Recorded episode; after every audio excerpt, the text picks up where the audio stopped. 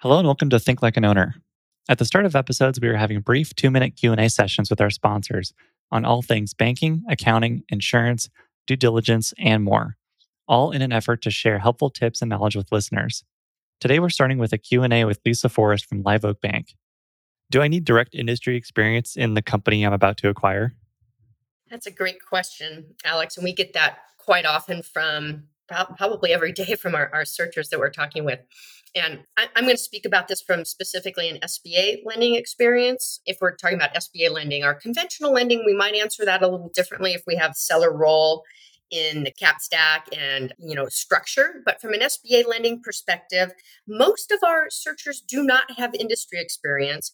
And we're a lender that is expecting industry agnostic and deal flow. So I would say, no, we don't require industry experience for the most part. There are those cases where we ha- might have very technical acquisitions.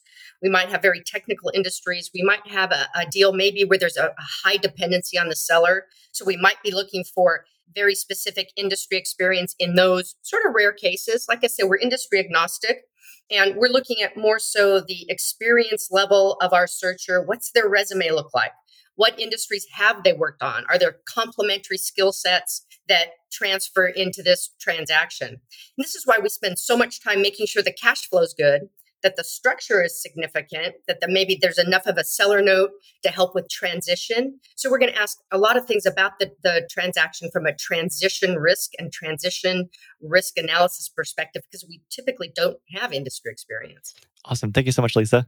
To learn more about Live Oak Bank's search fund lending, you'll find Lisa and Heather on Live Oak's search fund landing page and find links to resources, F A Qs, podcasts, and links to their office hours.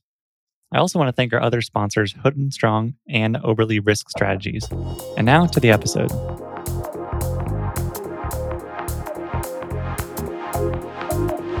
Hello and welcome, everyone. I'm Alex Bridgman, and this is Think Like an Owner. This show seeks out conversations with business owners and private investors to learn how to acquire and run small companies, with a special focus on search funds, micro-private equity, and small company operations. You can learn more at alexbridgman.com slash podcast and follow me on Twitter at A E Bridgman. And if you like the show, please leave a review and tell a friend to help more folks find Think Like an Owner. I'm also the founder of The Operator's Handbook, a print publication where small company operators share their insights and ideas for building more effective and profitable companies. Articles focus on process improvement, sales, hiring and training, managing culture, and all responsibilities within operating a small company. If you run a small company today and are looking for new ways to grow and improve, subscribe today and join your peers in the endless pursuit of better at the operators handbook dot com.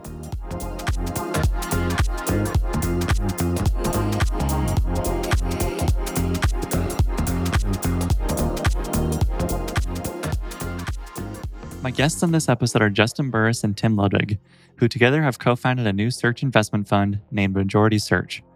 Majority Search aims to be the preferred buyer of small companies, while giving searchers the chance to own the majority of the companies they operate. This is a brand new model they've spent the last year working on, and I'm so excited to see it finally become public.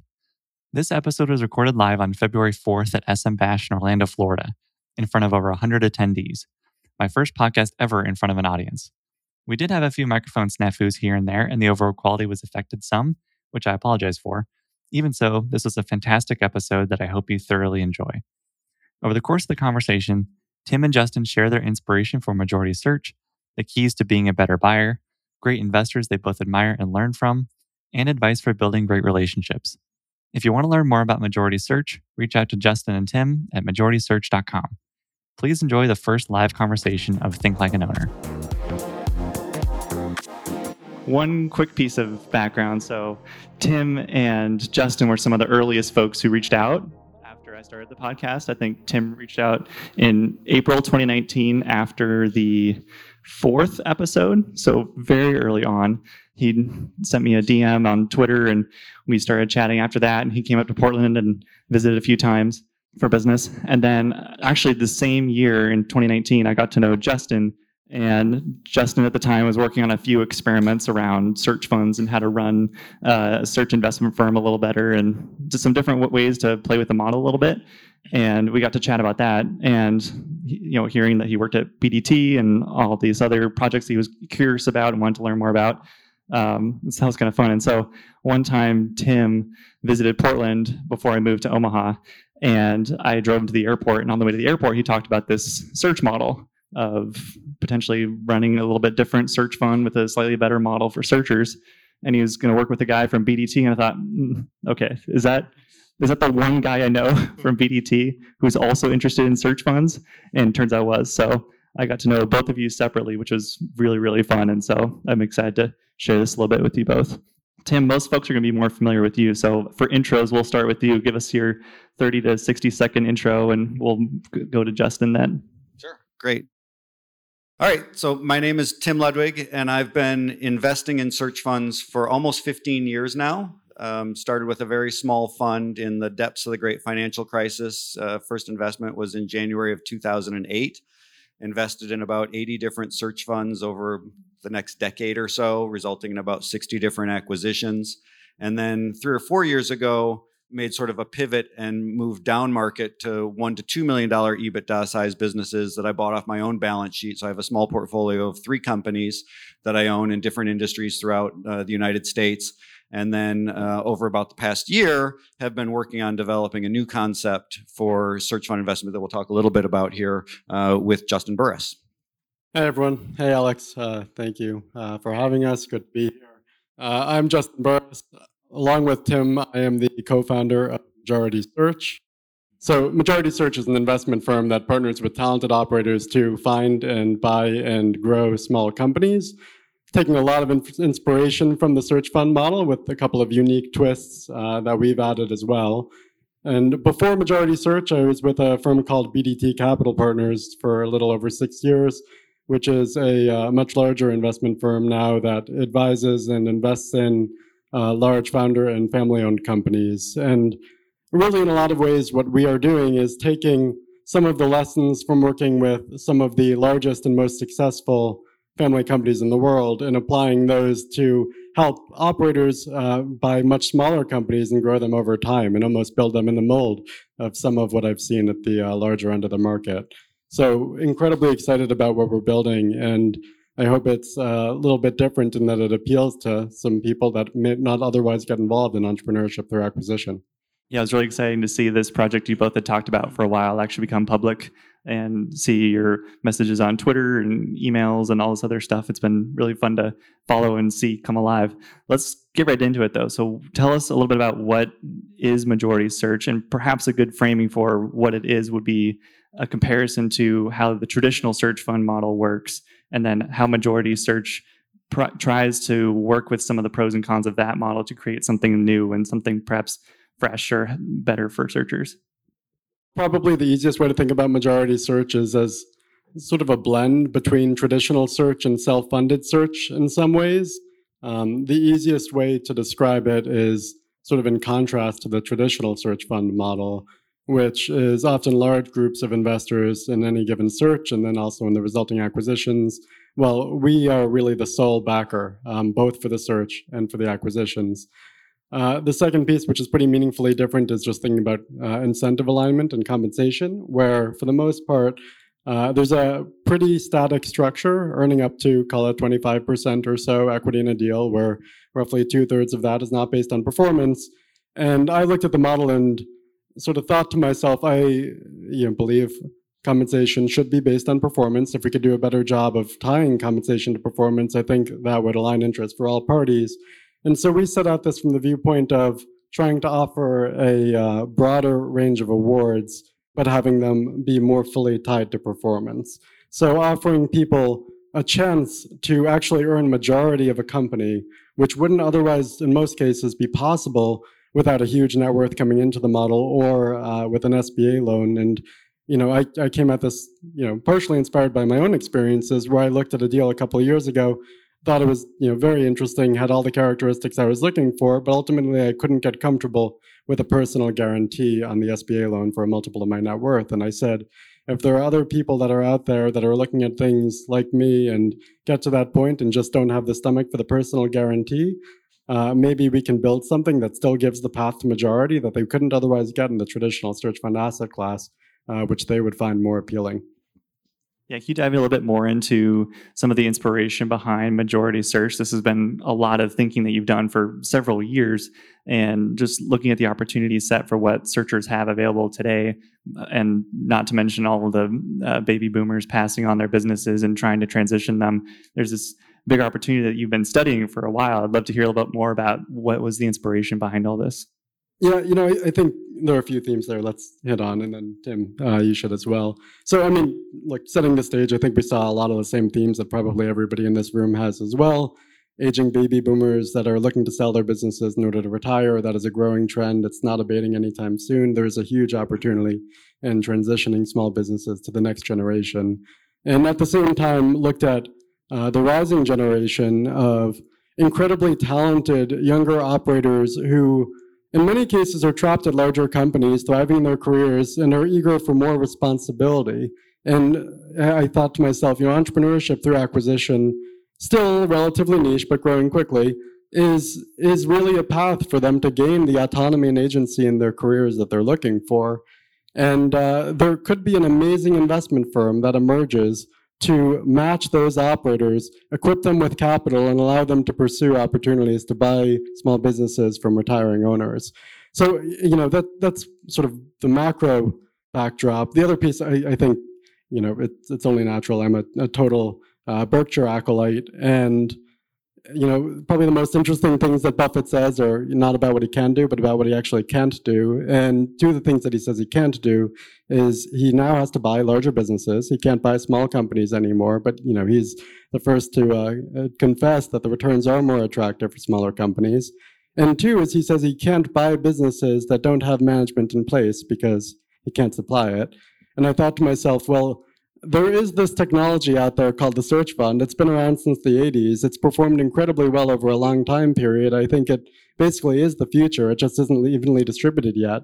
And to the extent we could take something that's worked for a very long time period and broaden access to that approach, which has worked, you know, fabulously well, and also created, uh, you know, amazing opportunities for people to build really rich and rewarding careers for themselves. Uh, you know, that's something that I would love to be a part of. I'll just, I think that's a pretty complete explanation. I'll just add, I think Justin came at this from sort of a top-down, more theoretical, like market-based approach. And I was sort of in the weeds, sort of grassroots, looking at just what I was experiencing around me. And uh, or initially with the traditional self-funded or funded searchers, there are only a certain number of highly pedigreed Ivy League M B As that are graduating each year to comprise the supply of labor to fu- to fuel that model. And then through Twitter was seeing this explosion of interest from people that were pursuing this self-funded path, either with S B A loans or alternative or even friends and family money.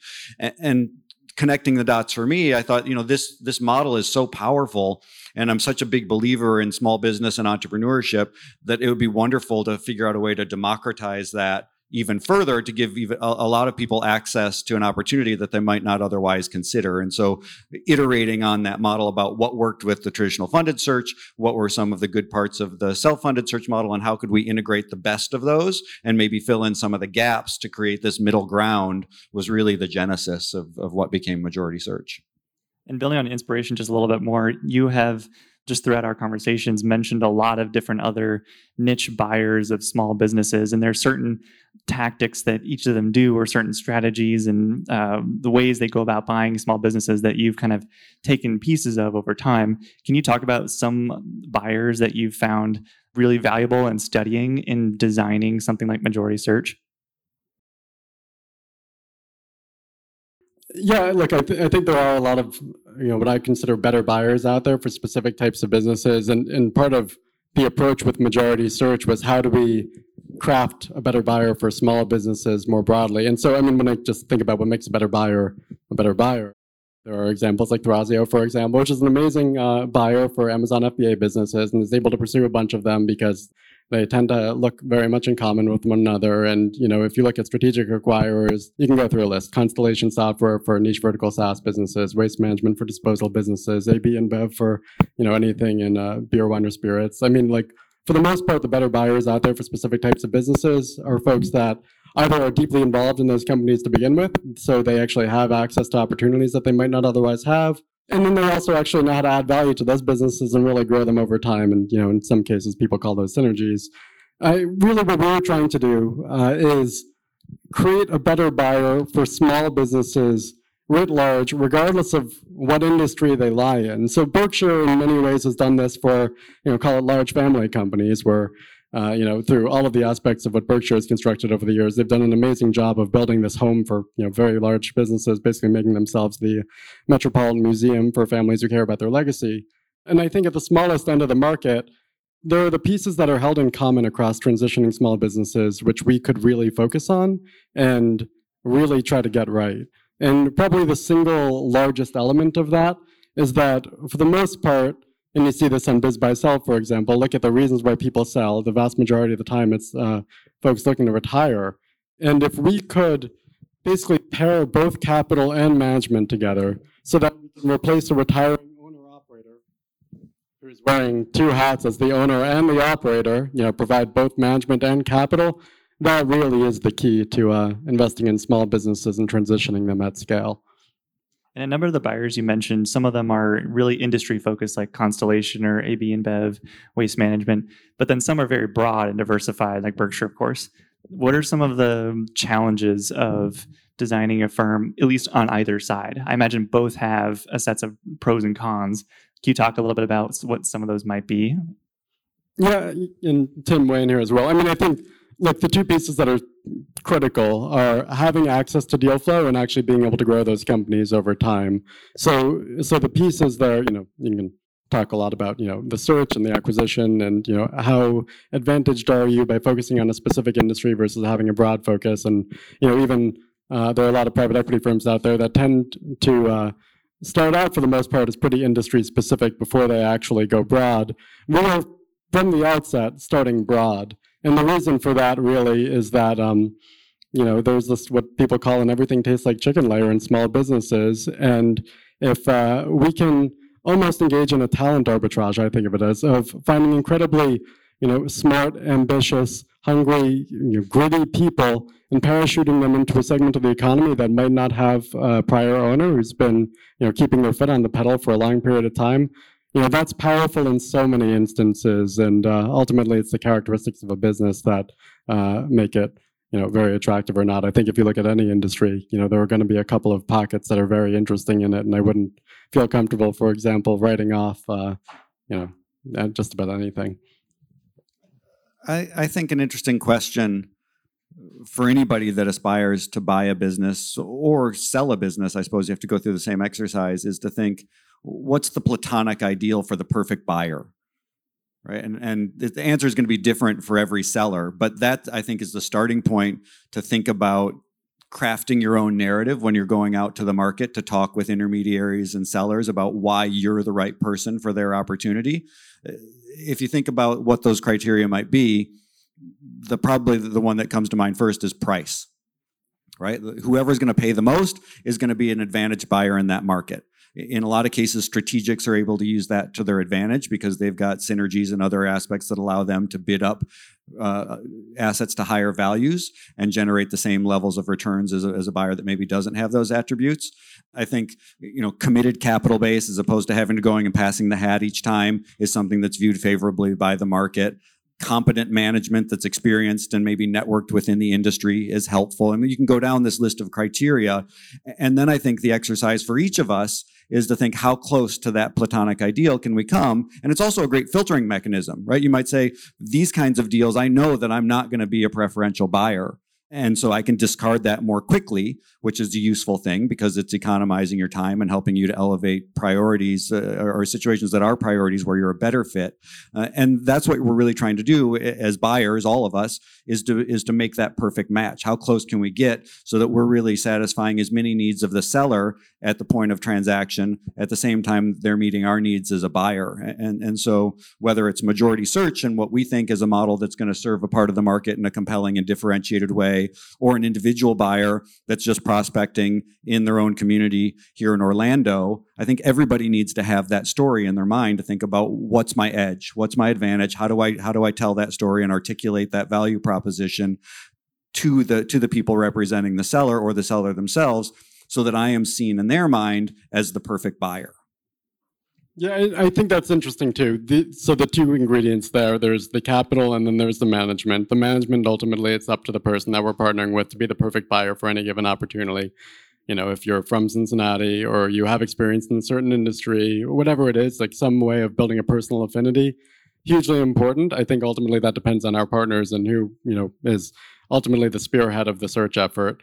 And then there's the capital part of the equation, which is the piece that is common across everybody who's working. And uh, it's important to shape capital the right way. Um, and all capital does have a shape. I mean, Tim mentioned the level of committedness for capital is an easy way to differentiate yourself. If, uh, you know, there's kind of a continuum here, all the way on one hand, you could be a family office that has a bank account that is able to write a check for the full equity amount tomorrow. On the other hand, is probably something more like an independent sponsor that ultimately would have to get a deal under exclusivity before, and, you know, go out and pass the hat to raise the capital before they can ultimately close. And generally, the more committed your capital is as a buyer, the more appealing you are to sellers. So, you know, thinking about how we position ourselves as hopefully a preferred buyer, um, it's having more committed capital, which also helps the operators that we partner with be the best buyers that they can be as well. You know, the other piece on shape of capital, which is super critical, is just the uh, term, because all capital does have a term. Sellers, for the most part, who have built their businesses over long time periods, like placing their businesses in the hands of others who are going to treat it like a family company themselves and are longer-term oriented. And, uh, you know, I think traditional search, say, on average, is roughly four to seven-year hold periods. Our preference really is that it's hard enough to find an amazing opportunity to begin with. You know, people take up to two years to do it for the most part. And if you've uh, put the blood, sweat, and tears into finding an amazing opportunity, Uh, it's usually worth it to ride it out and continue compounding over long time periods and optimize for multiple of money rather than I R R. And uh, you know, we're you know we're I, I would say as patient a capital provider as exists out there. Um, really, the intention is to build long-term private companies. So you talked a lot about building the perfect buyer for small businesses, but what goes into being a perfect owner? So after you've acquired that company and it's it's being run, there's a management team or a searcher. What goes into building, what, what are the pieces of have, being a perfect owner for that company over a, a longer time horizon? Yeah, I, I think there are a lot of pieces. Probably the, you know, one of the foremost among them is it's good stewardship. Small businesses are people's life's work. They're all of their relationships. I mean, their employees, their customers, their suppliers, their families. These are not financial assets. These are You know, businesses and relation webs of relationships, really, that people are deeply personally invested in. And nobody wants to sell to a buyer who's going to do damage to that web of relationships. And so being somebody, in selling to somebody is really entrusting those relationships to them. And I mean, it starts with acting with integrity and kindness and humility and understanding of you have to listen to everybody else around you and not You, you can't go into a small business with the expectation that you're going to ride roughshod over everything that's been built before. I mean, you know, the number one tenet before anything else is do no harm. And after you've done no harm, then you can think about uh, what it means to continue to grow. But the other piece on that is, I think, you know, a lot of sellers are interested in transitioning their companies to somebody that's not going to keep things the same. They're also going to grow them.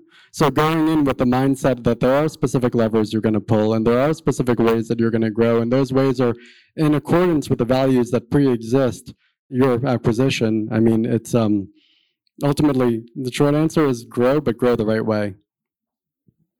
Yeah, I agree.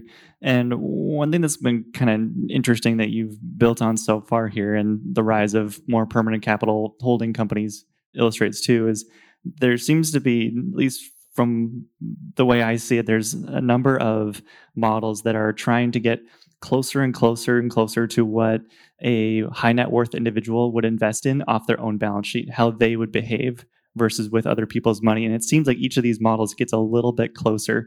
How close do you think something like Majority Search is to that style of investing? It's amazing. Just even in the last five years, the willingness for investors to commit capital on more permanent terms has gone through a huge shift. Five years ago, if you would have gone out to investors and said, I want to raise permanent capital or something that's measured in decades, the door would have been slammed in your face by almost everyone immediately. And now there's just a much more willingness, a much greater willingness for people to engage in that dialogue and to consider it. Um, and so, Alex, as you were saying, I think it is becoming a closer reflection of what high net worth individuals do off of their own balance sheet that have these indefinite time periods. And we've tried to honor that. We we firmly believe in that, that the power of compounding is best best earned over multiple multiple decades. And so our structure is sort of a quirky hybrid where there's a traditional ten-year fund life, but then at the end of the fund life, investors will have the discretion on a deal-by-deal basis to opt into continuation vehicles to roll their equity and continue on potentially indefinitely. So they have both discretion as well as an evergreen time period. Yeah, I mean, look, we raised a fund. We didn't want to raise a fund. I mean, I think we almost got comfortable with the fund construct.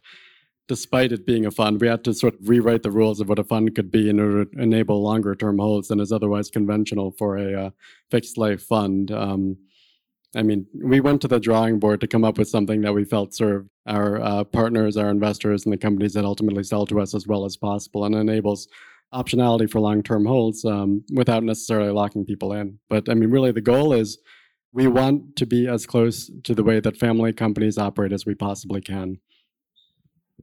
So if you're an operator who's confident in your skills and you feel like you can run a company, and but you don't really have the capital around you, what are some things that you advise them to do, whether it's working with certain buyers or, or, or approaching operators? What what are some advice points that through your time researching Majority Search that you've come up with? Yeah, you know, a couple things. One, I, I think it does depend on what you want to do, and everybody wants to do different things. If you want to buy a single company and grow it, I mean, the, the best thing to do if you don't have capital is to affiliate with folks that do have capital. So that could mean self-funded, traditional, you know, family office sponsored searches. I mean, there are sort of a broader range of options out there than ever existed before. Um, but I think that finding a way to uh, get as close to committed possible to committed capital as possible is probably the best uh, and easiest way to differentiate yourself as a buyer. And this is increasingly popular, actually, the idea that people want to pursue roll-ups. And even, you know, I've spoken to a lot of people who are interested in raising funds. I think it is easier to raise capital for a specific deal than it is to raise for a blind pool. I mean, for a lot of reasons, investors can, you know, see and touch the specific company that you're going out to buy. You can underwrite that much more easily than you can a couple of guys that uh, are going out to pursue deals. The other piece of it that I think is actually critical is a lot of funds ultimately start out deal by deal. You know, there are relatively you know few first-time funds that raise a committed pool of blind capital to you know, pursue ten acquisitions. Mostly they do one, and then they do another, and then they talk to their investors and pool them together and stitch them together into a single vehicle that has exposure across multiple assets.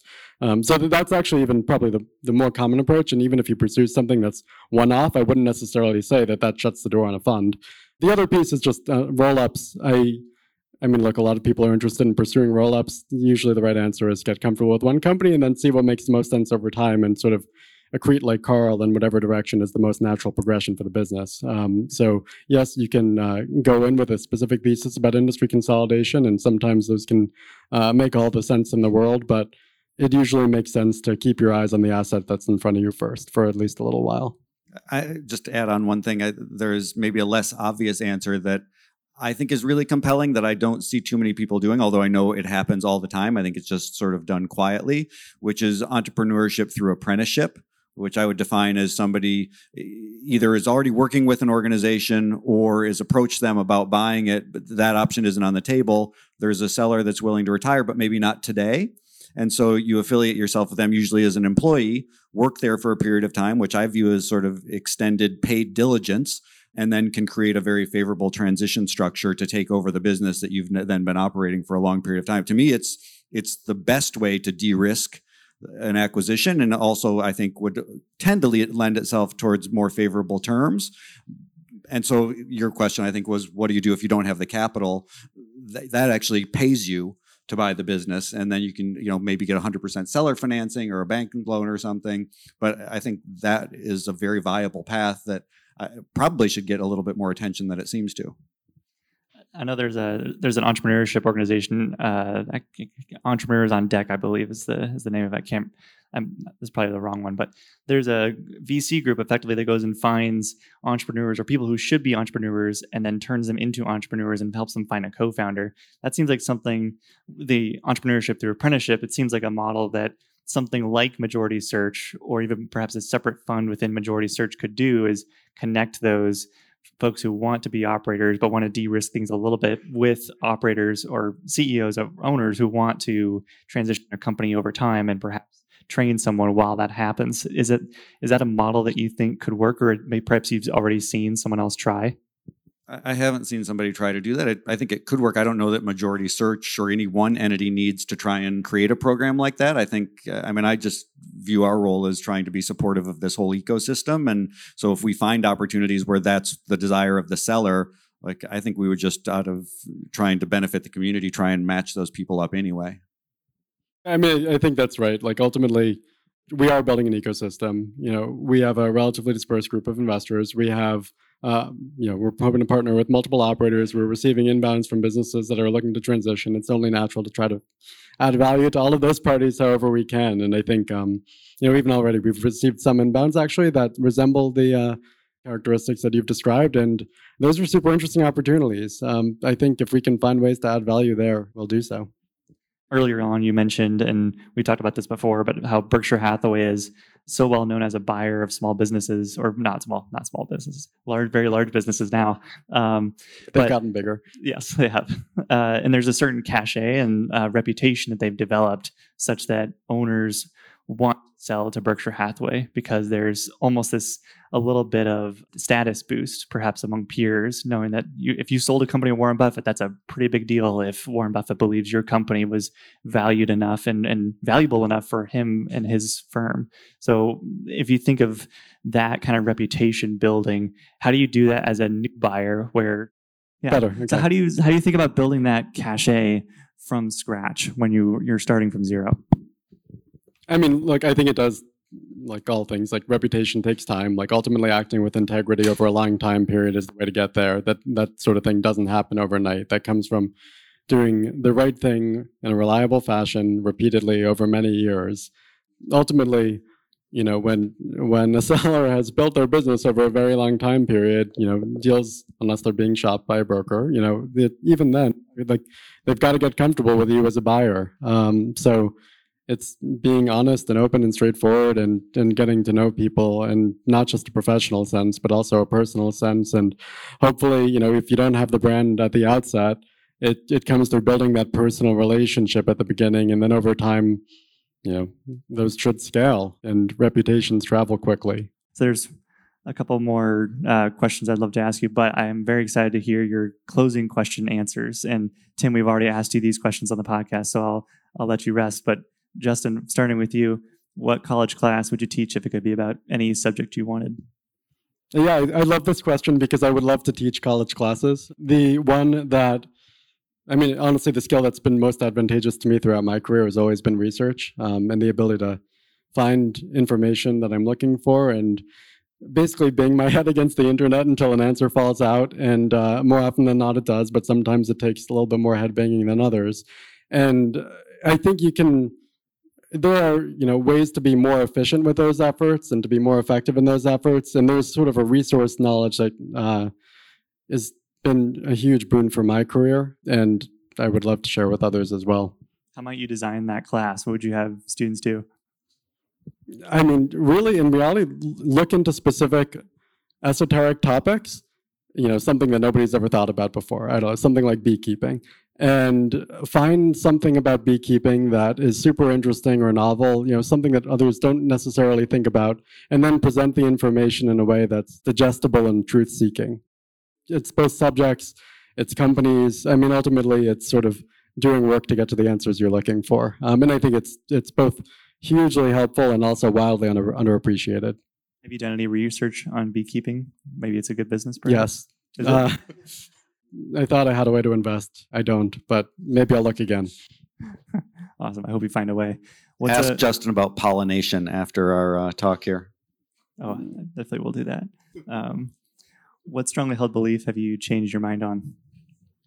Uh, yeah, I, I don't know. I mean, more of a mindset than a belief, but I think, like, in general, I I spent a lot of my life thinking that there was always, like, somebody playing chess against me. No matter what I was doing, there was somebody who knew a little bit more, or, like, had done more work or had an inside lane, and and that basically no matter what I did, there was somebody who was, like, you know, just had that extra edge.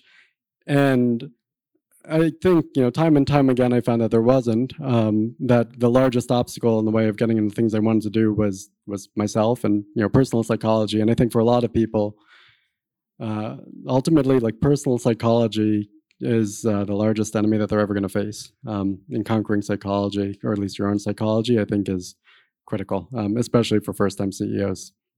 I love that. What's the best business you've ever seen? Like Tim said, pollination services is interesting, but I don't think that's the best I've ever seen. Uh, probably the, the, you know, if I had to pick the one that I think is the most interesting and promising, and if you could own a piece of the G P, uh, you'd be very happy about it, is uh, Y Combinator. Um, just endlessly fascinating in so many ways. We do draw inspiration from Y Combinator and everything that they've been able to accomplish. And I mean, I think about Y C as really their customers are the founders that they're backing.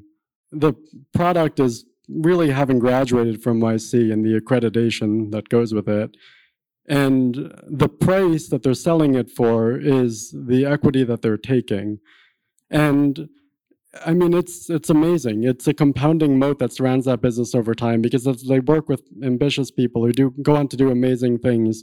The brand of Y C just becomes stronger and stronger over time. It becomes more and more desirable to graduate from Y C.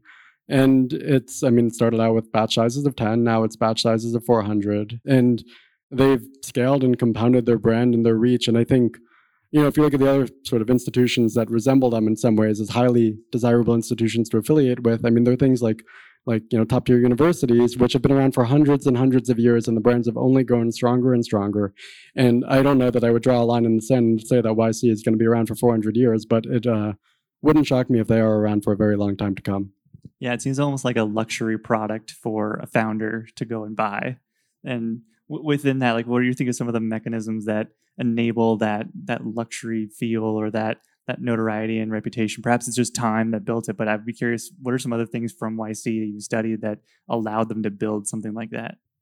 Yeah, I, yeah probably the, the single largest aspect of it, I mean, there are a few. Um, Probably foremost among them is the community, um, and the others that have graduated in the past and also are still involved and are adding value, and the camaraderie that goes associated with that. And I mean, there are so many sort of uh, network effect, you know, compounding scale advantages to what they're doing. I think in our case, for example, we really are obsessively fixated on building a community over time, um, both among the uh, operators that we partner with, the investors that are uh, investing alongside us, the companies that, you know, are ultimately selling uh, into our fund.